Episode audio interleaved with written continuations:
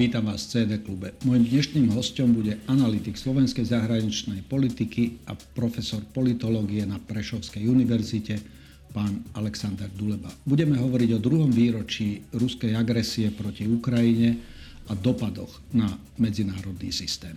Vítajte v štúdiu. Ďakujem za pozvanie. Patríte medzi tých, ktorí sú asi najčastejšie pozývaní do rôznych médií komentovať dianie na Ukrajine. Dlhodobo sa niekoľko desaťročí téme posovietského priestoru venujete. Rád by som prebral najprv stav, v ktorom sme sa po 2 rokoch, pretože v sobotu 24. si pripomenieme 2. výročie tejto agresie, sústredil najprv na aktérov a potom na dopad na celý medzinárodný systém, vrátane EÚ, NATO, Slovenska a na záver trochu možno si zaprognózovať asi, ako tento konflikt ďalej bude pokračovať. Takže začneme tou Ukrajinou. Aký dopad táto bezprecedentná agresia mala na nášho východného suseda? Ťažko to povedať nejak veľmi stručne, ale pokúsim sa. To sú milióny zlomených životov. Nehovorím teraz len o tých, ktorí padli, ako na tom bojsku, ale zhruba 6 miliónov utečencov, ktorí odišli do iných krajín, rozdelené rodiny, otcovia proste doma, muži, ženy s deťmi von a mnohí presídlení vnútri Ukrajiny, celkový ten počet. To sú zlomené životy, čiže tá vojna úplne drastickým spôsobom zasiahla do, dovolím si tvrdiť, v podstate do života všetkých Ukrajincov. Je to katastrofa, šialenstvo. Samozrejme, že zhruba odhady sú, že 40% ekonomiky Ukrajiny stojí, čiže to sú obrovské výpady na príjmoch do štátneho rozpočtu. Ukrajina by v podstate bez západnej pomoci makrofinančnej vlastne nebola schopná utiahnuť akože štátny rozpočet.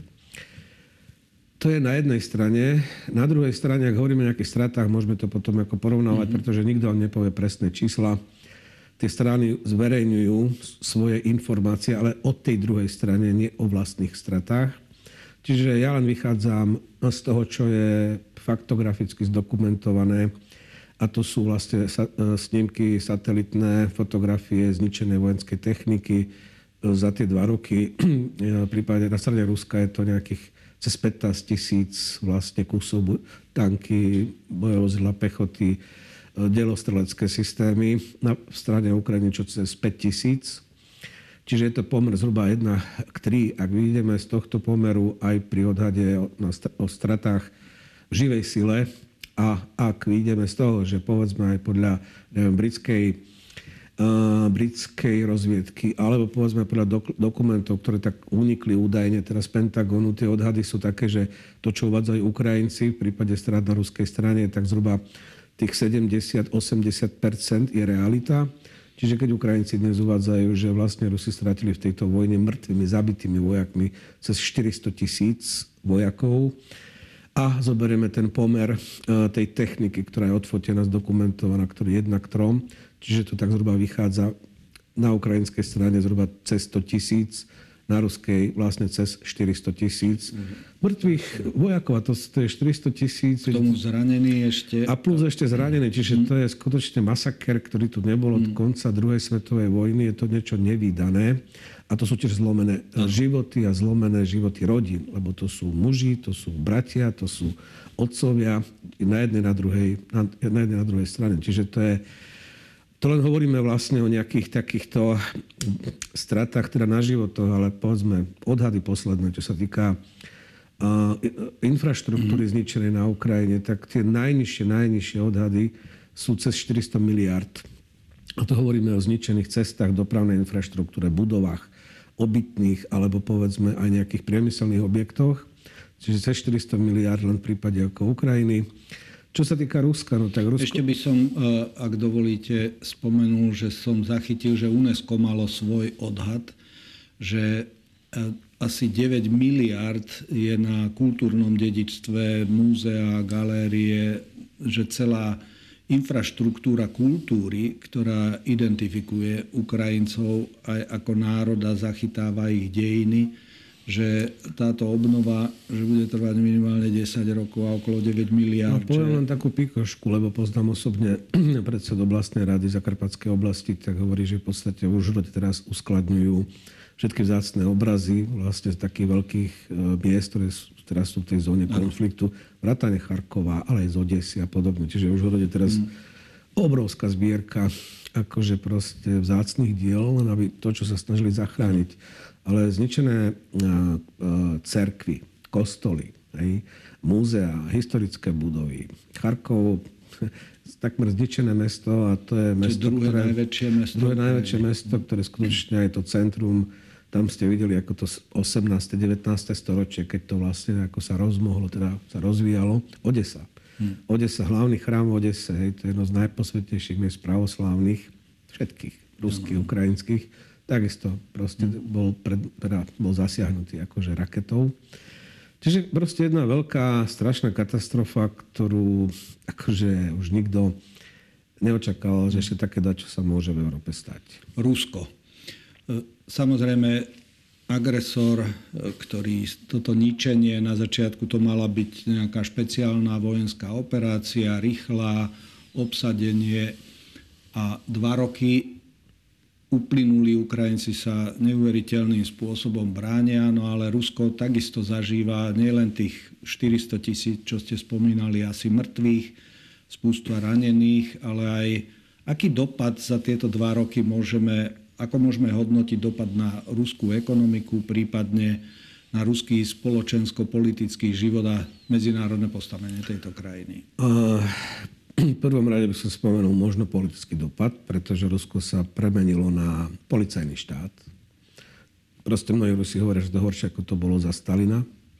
To znamená, že v podstate je to štát, ktorý absolútne potláča akýkoľvek prejav ako iný názor. Znovu privedem príklad. Mladá žena, ktorá si pošpásovala v supermarkete v Petrohrade, vymenila niekoľko cenoviek na zelenine, ovoci a dala tam protivojnové heslá, dostala 7 rokov.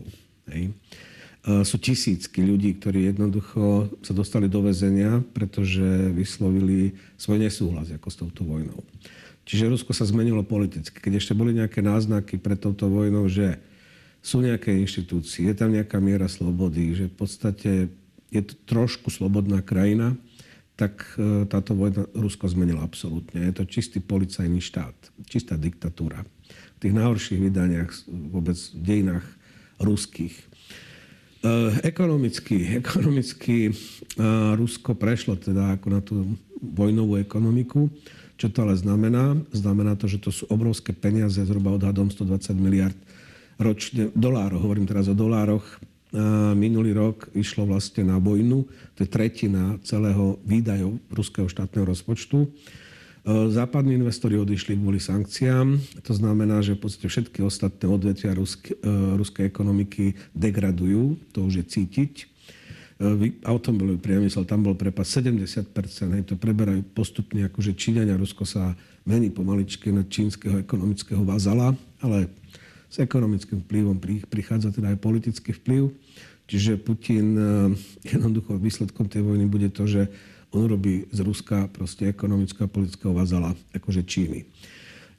Inflácia, obrovské inflačné tlaky, ekonomika prehriata tým, že vlastne teraz sa investuje len do zbraňových systémov, do výroby zbraní, do munície, čo vlastne vyvolalo aj to, že vlastne minulý rok mali ruský rast HDP, ale proste spôsobený umelo. Čerpajú Fond národného blahobytu. To sú zlaté rezervy, ktoré si našporili, keď ešte boli dobré roky.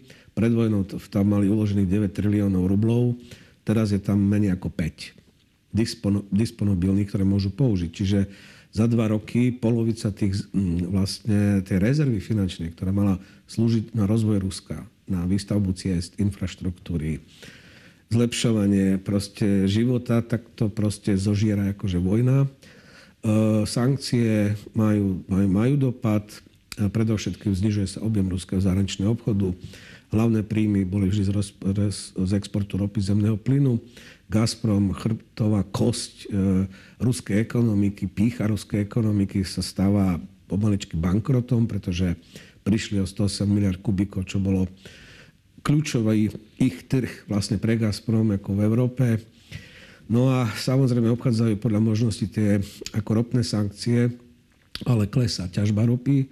Čiže jednoducho sú naštartované dlhodobé procesy tým, že tá vojna požiera a všetko ide vlastne na vojenský priemysel, degradujú všetky ostatné oblasti. Je to otázka času, kedy dojdú tie rezervy a jednoducho potom všetci Rusi budú platiť vysokú cenu za to. Spomeniem ešte úrokové sadzby, tie sa na úrovni 16%. Čiže v podstate v Rusku teraz peniaze sú mŕtve, netočia sa a to bude mať dopad. A čo sa týka ešte tých strát, spomínali sme migrantov z Ukrajiny, ale z Ruska odišlo zhruba miliónov mladých, vysoko vzdelaných ľudí, hlavne z veľkých miest, oblastí IT. Čiže takisto teraz vlastne, čo všetci hovoria, aj ruskí ekonómovia, najväčší problém je nedostatok pracovnej sily, pretože mobilizácia, pretože jednoducho mladí muži v odvodovom veku, jednoducho 1 milión z nich odišiel, ostatní teda sú už mobilizovaní alebo sú v Ukrajine. Takže jedna aj druhá krajina za toto šialenstvo platí hroznú cenu, ale aj my platíme. Áno. No a k tomu by som chcel prejsť, že na začiatku sa zdalo, že toto je šokujúca, prekvapujúca vojna, ktorú Rusko vzhľadom na rozmer svojej krajiny, silu vojenskú, že prevalcuje tú Ukrajinu. Ukrajinci ukazujú obrovskú kapacitu zopierať sa, bojovať voči tomuto šialenstvu. Do akej miery to ovplyvnilo celý medzinárodný systém? Pretože Rusi sú v Bezpečnostnej rade OSN, zohrávali kľúčovú úlohu v OBSE a v iných organizáciách, ktoré boli vytvorené po druhej svetovej vojne na udržiavanie mieru vo svete, a v zásade táto revizionistická veľmoc vstúpila takýmto drastickým spôsobom. Čo sme za tieto 2 roky mali možnosť vidieť na výkone a správaní sa alebo vplyve tejto vojny na fungovanie inštitúcií, ktoré som spomínal? Ako to je tiež veľmi široká otázka, ale veľmi stručne. OSN je paralizovaná, ale už dlhodobejšie. A pretože v podstate to, čo rozhodne OSN, tak to musí rozhodnúť Bezpečnostná rada OSN, kde sú vlastne Rusko a Čína. Čiže v podstate už dlhé roky vidíme, že v kľúčových medzinárodných krízach je to paralizovaná organizácia, ktorá sa nevie dohodnúť na tom, že čo je právo. Lebo OSN je zdrojom medzinárodného práva, pokiaľ súhlasí Bezpečnostná rada, tam je 5 stálych členov, ktorí majú právo veta, medzi nimi Rusko. Čiže v podstate OSN je v tomto paralizovaná. Agentúry OSN samozrejme sú dôležité, vyvíjajú nejaké aktivity, hlavne humanitárna pomoc. Ste spomínali vlastne ten UNICEF alebo UNDP, ten rozvojový program. Čiže toto sú dôležité veci. Ale inak chcem povedať, táto vojna nás vrátila do druhej polovice 60. rokov. To je môj argument, že kam sme sa dostali z hľadiska európskej bezpečnosti. Pochovala ešte, lebo ešte tie minské rokovania po roku, lebo Ukrajinci hovoria, že toto nie sú 2 roky vojny, že tá vojna začala v roku 2014, čiže už 10 rokov ako vojny. Ale ešte aj pred tým februárom 22 Rusi akceptovali nejaké mechanizmy, inštrumenty, ktoré vygenerovala OBSE. To bola kľúčová vlastne európska, celoeurópska ako bezpečnostná organizácia, ktorá vygenerovala zmluvu o konvenčných silách v Európe, viedenský dokument, zmluvu o otvorenom nebi. A tieto 3 zmluvy v 90. rokoch na začiatku, po ukončení studenej vojny, vytvorili transparentný vojenský priestor. Čiže každý vedel o každom, koľko má tankov, koľko má lietadiel, vojakov, diel, kde ich má umiestnených, keď ich chcel zmeniť posádku. Čiže a vojaci potrebujú hlavne vedieť, čo kto má, aby vedeli správne plánovať. Čiže toto bol systém, aký sme v Európe nikdy nemali z hľadiska vojenskej bezpečnosti. Všetko bolo transparentné. My sme prišli o tento systém. Rusi ho začali demontovať v podstate v roku 2007, vtedy vystúpili zo zmluvy o konvenčných silách. Putinova mnichovská reč na bezpečnostnom fóre po februári 2007, kde to všetko poznamoval, že ideme teda vás vyzývať. Čiže toto bolo začiatok demontáže, ale ešte po roku 2014 OBSE moderovala tú trilaterálnosť, čiže akceptovali nejaké mechanizmy aj úlohu OBSE pri riešení konfliktov. My sme všetci verili, že proste v konečnom dôsledku tie mechanizmy budú účinné a podarí sa nájsť nejaké riešenie vtedy tej okupácie Krymu a Donbasu. Riešil sa teda hlavne Donbas, Krym ani tak nie. Minské rokovania plus tá trilaterálna skupina. Čiže Rusi ako tak akceptovali to, čo tu bolo postavené v 10. rokoch. Táto vojna to vlastne všetko pochovala. Nemci, ktorí 50 rokov vlastne presadzovali ostpolitik, pragmatickú. A ako hovoril Hans-Dietrich Genscher, obchodujeme so zeleninou, ovocimi, toho partnera ako zmeníme. Nemci skutočne prekonali rozdelenie Európy na východ-západ, zjednotili Nemecko, posilnili integráciu Európskej únie. No a teraz Nemci hovoria Zeitenwende. Kancelár Scholz, zmena času, 100 miliárd. Akože do armády, čo je ako nevídané, neslychané. Nemecku od konca druhej svetovej vojny.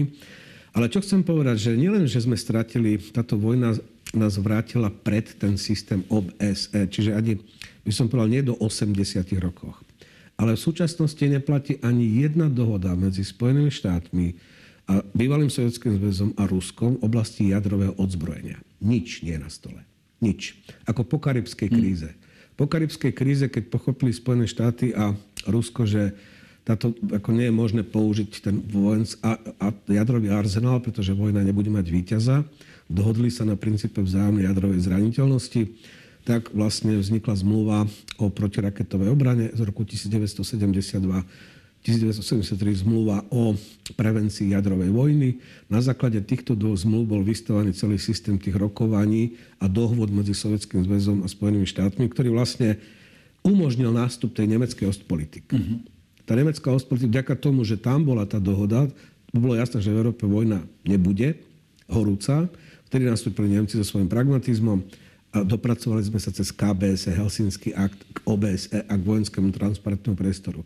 Táto vojna nás vrátila do 60 rokov, nemáme nič.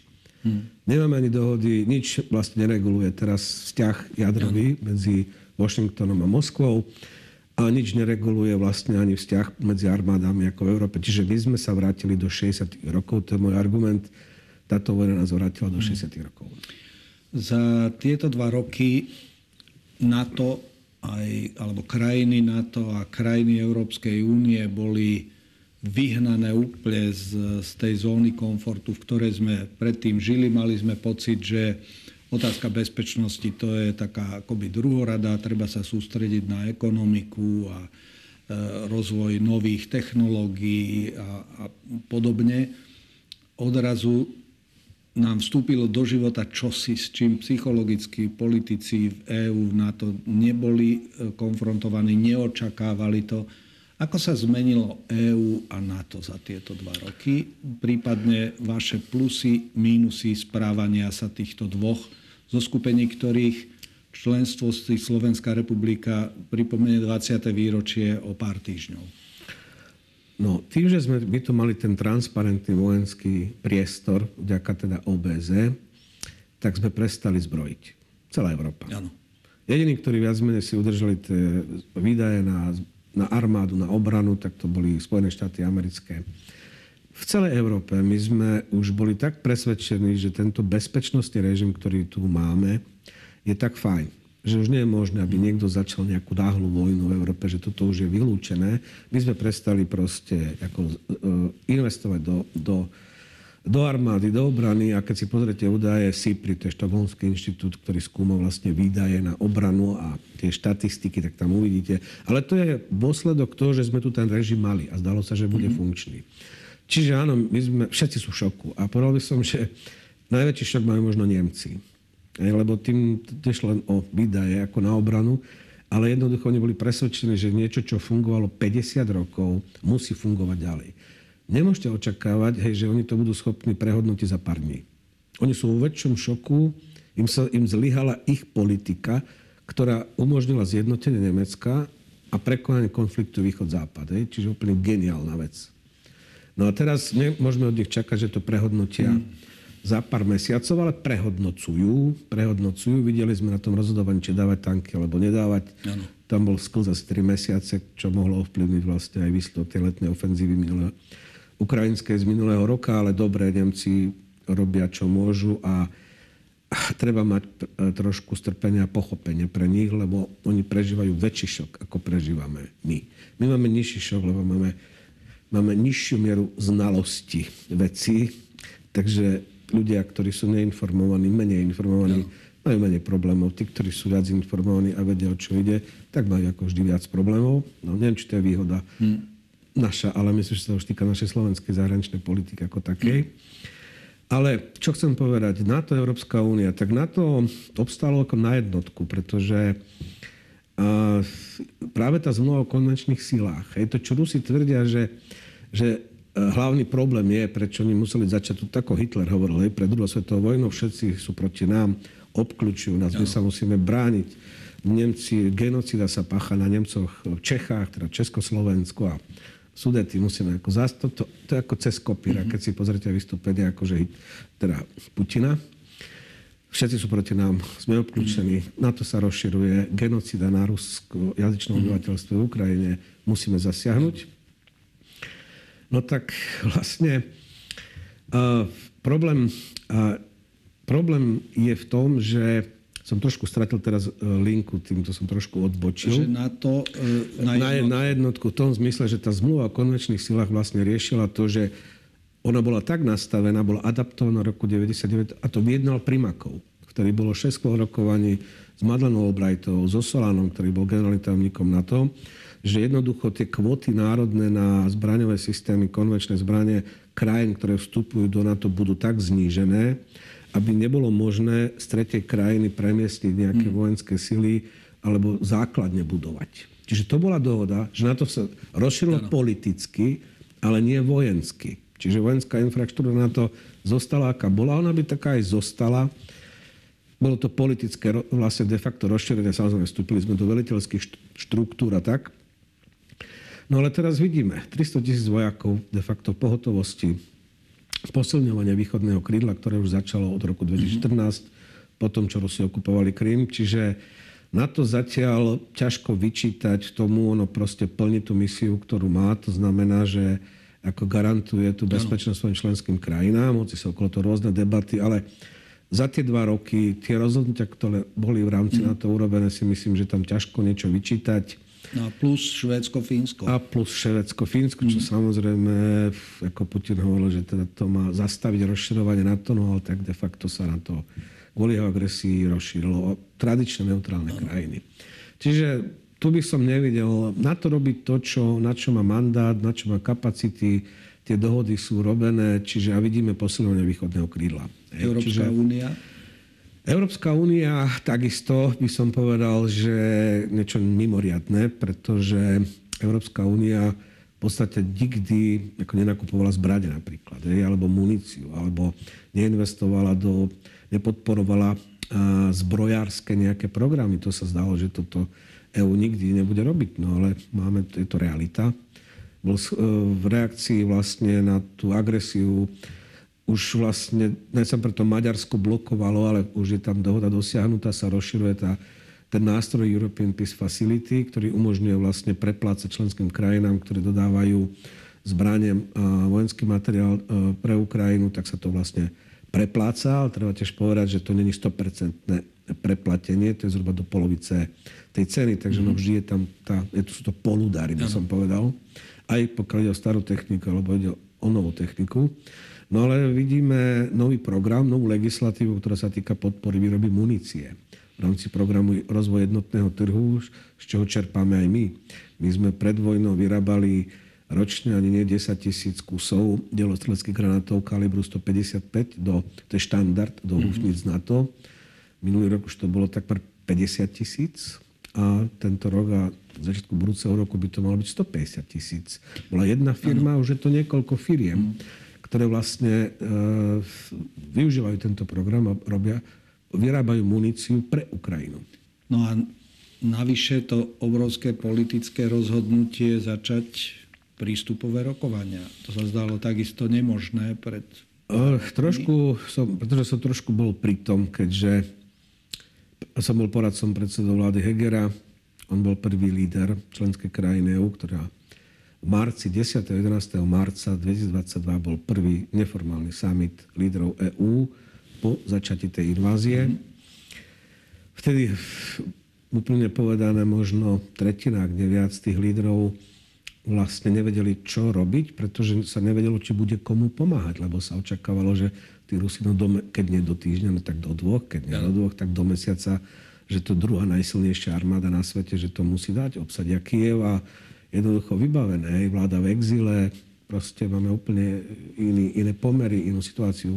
Čiže nebolo jasné, či bude komu pomáhať. No až vtedy to známe to Zelenského video ráno, ako vlastne spred jeho vlastne sídla prezidentského v Kyjeve, kde hovorí ja tut, šmihaj tut, všetci sme tu, zostávame a vlastne ideme sa brániť.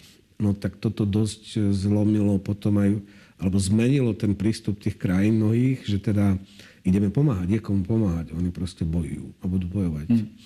Takže toto bolo dosť dôležité, ale práve v tomto období akože znovu musím povedať, že teda my sme ako naša vláda vtedajšia urobili dosť preto, aby ten júnový summit do roku 22 urobil to rozhodnutie, že dať kandidátsky štát. Lebo to bolo nemysliteľné akože predtým. Ale jednoducho, viete, to je dejiny rozširovania Európskej únie, oni majú svoju logiku a bohužiaľ sú spojené s vojnami.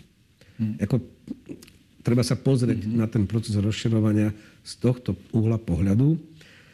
Prvé také kľúčové rozhodovanie to bolo Grécko, prijatie Grécka, Španielska, Portugalska v 80. rokoch v nadväznosti na grécko-tureckú vojnu, ktorá skončila v 70. rokoch rozdelením Cypru. No a vtedy jednoducho, a to boli krajiny tej južnej Európy, ktoré ešte v 70. rokoch to boli vojenské chunty, polofašistické, kde fašistické akože režimy. Čiže znovu, hej, ako juh Európy fašistický, východ komunistický, tu bola prvá skúsenosť, že dá sa to vyriešiť, stabilizovať tá krajina, keď sa jej pomôže sa nastaviť inštitúcie, pravidla. No a to Grécko skutočne dneska, to sú vyspelé európske krajiny. No a potom vlastne vojna v Juhoslávii. To, že my sme chceli vstúpiť do Európskej únie, to je jasné, lenže to uvažovanie tých lídrov bolo, že ten model 70. roky, že znovu vojna v Juhoslávii, robme niečo. Ano. Bola občianska vojna v Rusku v roku 1993, keď sa strieľalo v Moskve, ktorý konflikt prezident, parlament. Čiže ako Rusko sa nestalo tým partnerom, ktorý by garantoval stabilitu. No viete, keď vám horí okolo vášho dvora, ako všade, no tak idete to hasiť, aby sa nezapálil dvor. A tak podobným spôsobom bolo aj to veľké rozšírenie bolo odpoveďou na vojnu v Juhoslávii.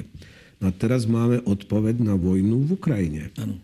Čiže v podstate to, že to EÚ musí urobiť, lebo iná cesta neexistuje. Ja si pamätám na tie rokovania, samozrejme aj na úrovni teda s inými expertmi a poradcami ako z iných krajín členských. A musím povedať, že všade, kde sme neboli, od Portugalska v Nemecku, nakoniec zabral ten jeden argument, že predstavte si, že Ukrajina padá, proste prestáva akože existovať a čo my? Tak čaká nás príprava na vojnu, lebo čo ide sa bude dať akože robiť. Znamená to militarizáciu štátnych rozpočtov. Hovoríme o tom, že naše priority sú zelená tranzícia, digitalizácia, iné veci, ktoré my považujeme ako Európania, že toto má zmysel robiť, lebo to je modernizácia, skvalitnenie nášho života. A teraz tu sa dostaneme do situácie, keď nás to vráti, ja som hovoril, že z bezpečnostného hľadiska nás to vráti do 60. rokov, ale z ekonomického nás to mohlo vrátiť späť do obdobia studenej vojny, keď budeme zbrojiť. Čiže máme problémy so školstvom, so zdravotníctvom a teraz nie, no tak budeme zbrojiť. Čiže potrebujeme to? A aké iné riešenie existuje? Ak chce EU mať ešte dosah na vývin tej východnej Európe, na stabilitu, na to, aby ona zadávala agendu, čo je vlastne dobré a pozitívne. Hej? Čiže na tomto argumente viac menej sa všetci zhodli v konečnom dôsledku, že my nepotrebujeme sa vrátiť nielen z bezpečnostného hľadiska, ale ešte proste, aby my sme sa vrátili kultúrne, politicky ako späť o niekoľko desaťročí. Na čo? Komu to treba? Tak potom bolo jasné, že proste to rozšírenie musí byť odpoveď. No a potom bolo aj to rozhodnutie v júni 22, že áno, Ukrajina dostala vlastne ten kanadský štatút spolu s Moldavskou. Za tieto 2 roky, čo vás prekvapilo na Slovensku a našej reakcii, našej pomoci alebo váhaniach vo vzťahu k k tejto agresii na východ od nás.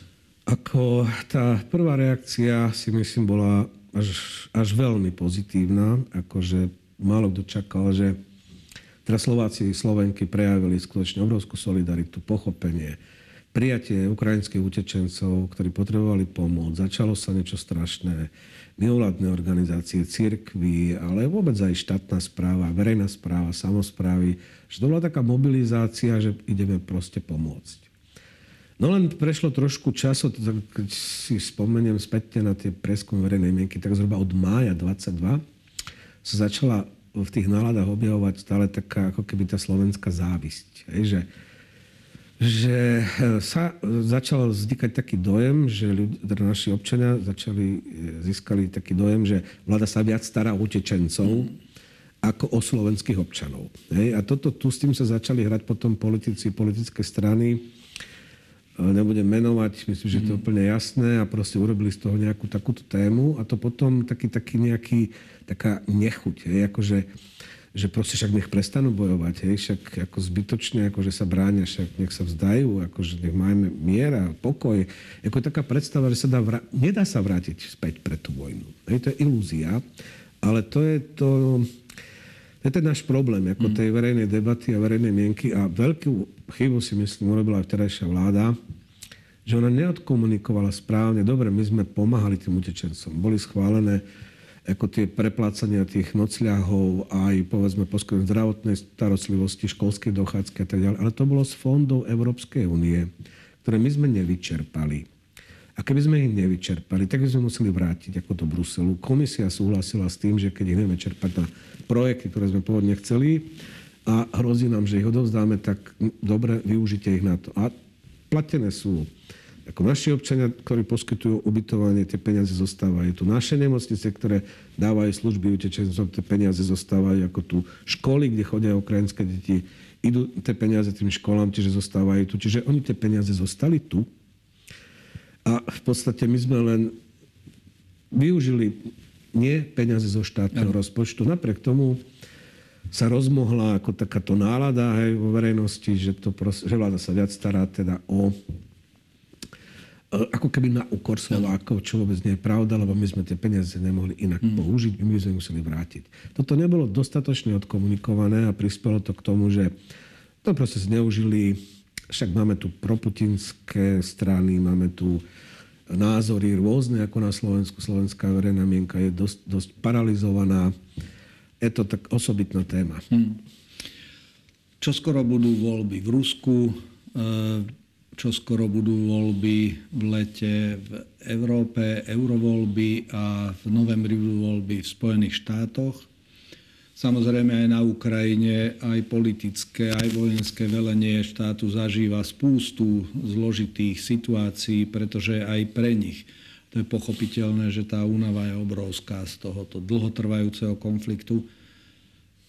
Ako si myslíte, že tento rok bude prebiehať agresia, do akej miery je stále Ukrajina za podpory zo zahraničia pripravená odolávať tomuto brutálnemu? Ja nemám pochybnosti o Ukrajine a Ukrajincoch, Ukrajinkách, pretože jednoducho to majú vo svojej kultúrnej výbave. Oni majú niekoľko takých zdrojov historických, vojenskej kultúry, ak chcete. To, čo povedzme, nie každý národ má. Ja sa pochybujem, že by my sme to mali, my sme nikdy v podstate nebojovali nejakým spôsobom v mene nejakého nášho politického programu, tak boli to Štúrovci v 19. storočí, hej, keď už bol nejaký program, nejaké dohody tedy z Viedňou a neviem čo všetko, ale to nebudeme rozoberať. Ukrajinci majú niekoľko takýchto zdrojov, vrátane zo sovietskej armády, pretože v podstate tí Ukrajinci boli vždy základom akejkoľvek ruskej armády, či to bola cárska armáda, kozáci, alebo to bola Červená armáda, akože plno veliteľov, keď si pozrieme aj na štatistiky padlých z Červenej armády, teda vojakov počas druhej svetovej vojny, no tak takmer polovica boli z Ukrajiny. Hej. Čiže ono, viete, je to ten paradox, keď my neviem prečítať, alebo nesprávne čítame, čo je v tom bývalom sovietskom priestore a my sme si to tak nejak zamachlili, že od Karpat po Kamčatku to je Rusko. Aj to vôbec ako nie je pravda. Ono to má svoj život, ono je to veľa pestrofarebnejšie a preto ani tak nevnímame, aspoň doteraz, až teraz to vidíme, všetci to vidia.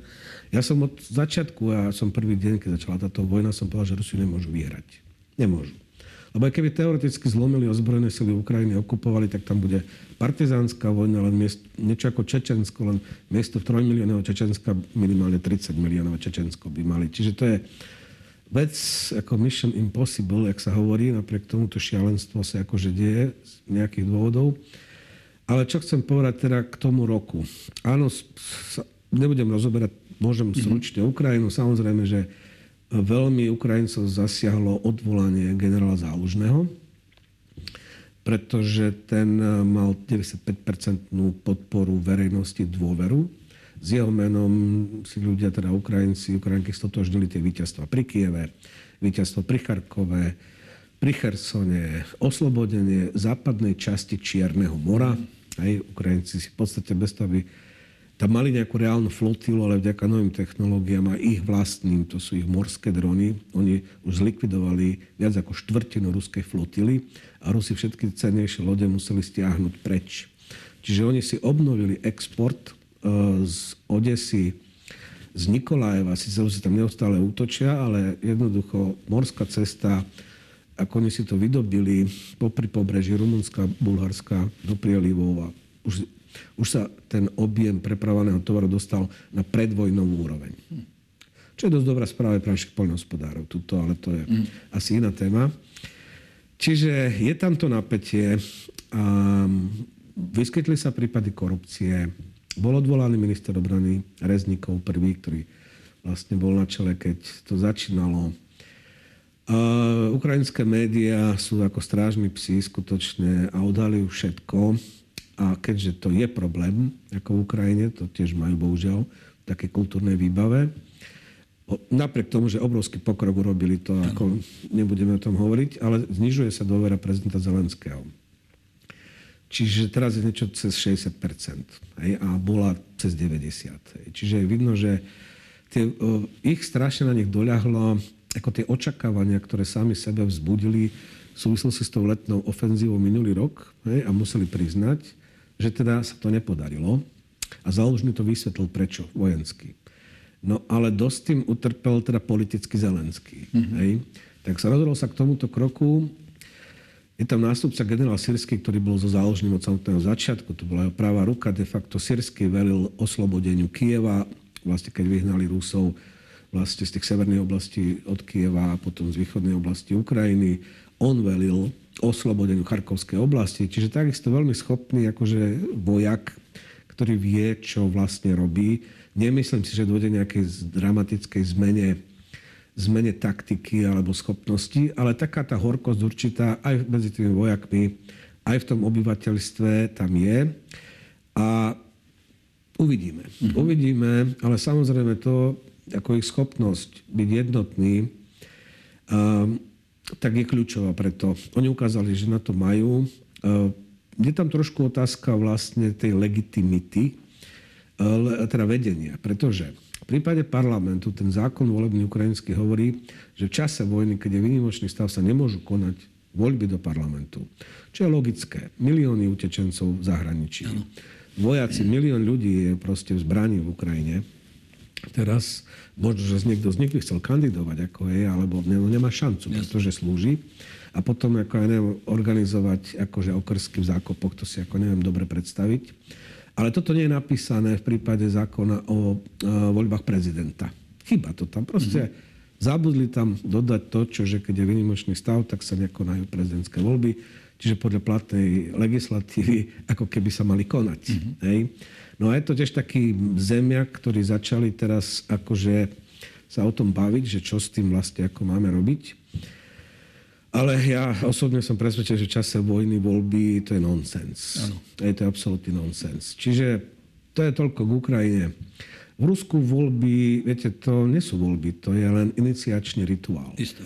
Ako keď sa začína jar, tak akože sa učíme z more, no hádžeme ju do do rieky, hej, alebo sa začína nový životný cyklus. No, tak v Rusku toto asi taký zmysel majú. Áno, ale tú otázku ja tak dám. Pre Rusko je toto takmer z toho, ako to vidíme teraz, operácia, ktorú oni jednoducho neuvažujú, že si sadnúť za rokovací stôl, debatovať. Vidíte aspoň šancu na to, že by nejaká debata medzi Ruskom, Ukrajinou a medzinárodnými ďalšími aktérmi mohla viesť tento rok k prímeriu? Nie. Nevidím. Ale vylúčiť sa to nedá. Viete, to je proste, nikto nie je úplne, že prorok. Ja by som to prirovnal takým dvom balónikom, ktoré sa nafúkujú, pretože tá vojna si vyžaduje proste obrovskú energiu zdroje. Čiže nafúkuje sa ukrajinské balóny, Ukrajinci potrebujú podporu z zahraničia. Nafúkuje sa aj rusky. Hej? Lebo tá vojna sa nerozhodne iba na tom bojsku. Tá vojna sa môže rozhodnúť politickou krízou v jednej alebo druhej krajine, ekonomickou krízou, keď tie náklady budú také, že tie krajiny už nebudú schopné jednoducho pokračovať. Čiže ten balónik môže prasknúť každú chvíľu. Hej? Ale keď ten, ktorý praskne, tak prehrá. Ano. Prvý. Hej? Momentálne sa nafúkujú. V tejto situácii nevidím predpoklad na to, aby Rusi zmenili ciele, však hovoria Putin aj najvyšší predstaviteľ, že ciele sú stále nenaplnené, budeme pokračovať a Ukrajinci nemenia rezignovať na vlastnú obranu, takže sa idú brániť. No a úplne posledná osobná otázka, ktorú analytik asi bude mať problém možno zodpovedať. Ako zmenili tieto 2 roky vás a vaše nazeranie na prácu, ktorú robíte? Vaše nazeranie na priestor, s ktorým sa... Priznám sa, že som unavený a tiež možno, že som prišiel o viac času za tie 2 roky, ktoré som mohol mať, ak by tá vojna akože nebola, pretože je to deprimujúce, ako každé ráno začínať z toho, že si robíte zvodky z frontu a zistujete proste, jak sa veci majú. Je to veľmi depresívne čítanie, ale tak ako nemáme na výber. Hej, ak sme nerezignovali na svoj život, no tak jednoducho musíme robiť to, čo robíme. Čo sa týka môjho nazerania, tá vojna zase na druhej strane pomohla odkryť veľa vecí, ktoré samozrejme v mierovom stave by bolo ťažké sa k ním dopátrať, ale teraz to už vidíme transparentne veľa vecí. Veľa vecí boli urýchlené, lebo vojna a revolúcia, to je taký, existuje pojem sociálneho času, revolúcia, vojny ten čas urýchľujú. Takže vidíme, jak sú karty rozdané, vidíme prečo, ako, kedy v Európe sme sa dopracovali k nejakému normálnemu bezpečnostnému režimu a vlastne teraz sa to verejme ukazuje, že čo my musíme obnoviť v tom budúcom. To je veľká vec a to treba ešte samozrejme premyslieť, spracovať a pevne verím, že tu budeme mať znovu minimálne taký dobrý bezpečnostný režim, jak sme mali v tých 90. rokoch. Ďakujem veľmi pekne za toto vaše obsiahle hodnotenie situácie. Bolo mi potešením, počas tých 2 rokov sme sa viackrát tejto téme venovali. Určite nám zo života neodíde a určite okrem toho, že analyzujete a komentujete dianie, ste zároveň profesorom a máte študentov, aby ste boli i naďalej zdraví, úspešní a aby sme mohli čerpať z vášho poznania Ukrajiny, Ruska a celého bývalého východného bloku, ktorý nám takýmto spôsobom vstúpil do životov a asi ešte dlhú dobu bude dianie na Slovensku, v Európe, ale aj v celosvetovom dianí ovplyvňovať. Ďakujem a prajem vám všetko dobré. Ja ďakujem za pozvanie a želám presne to isté, čo ste želali aj vám a všetkým ľuďom dobrej vôle, tak to poviem. Ďakujem pekne.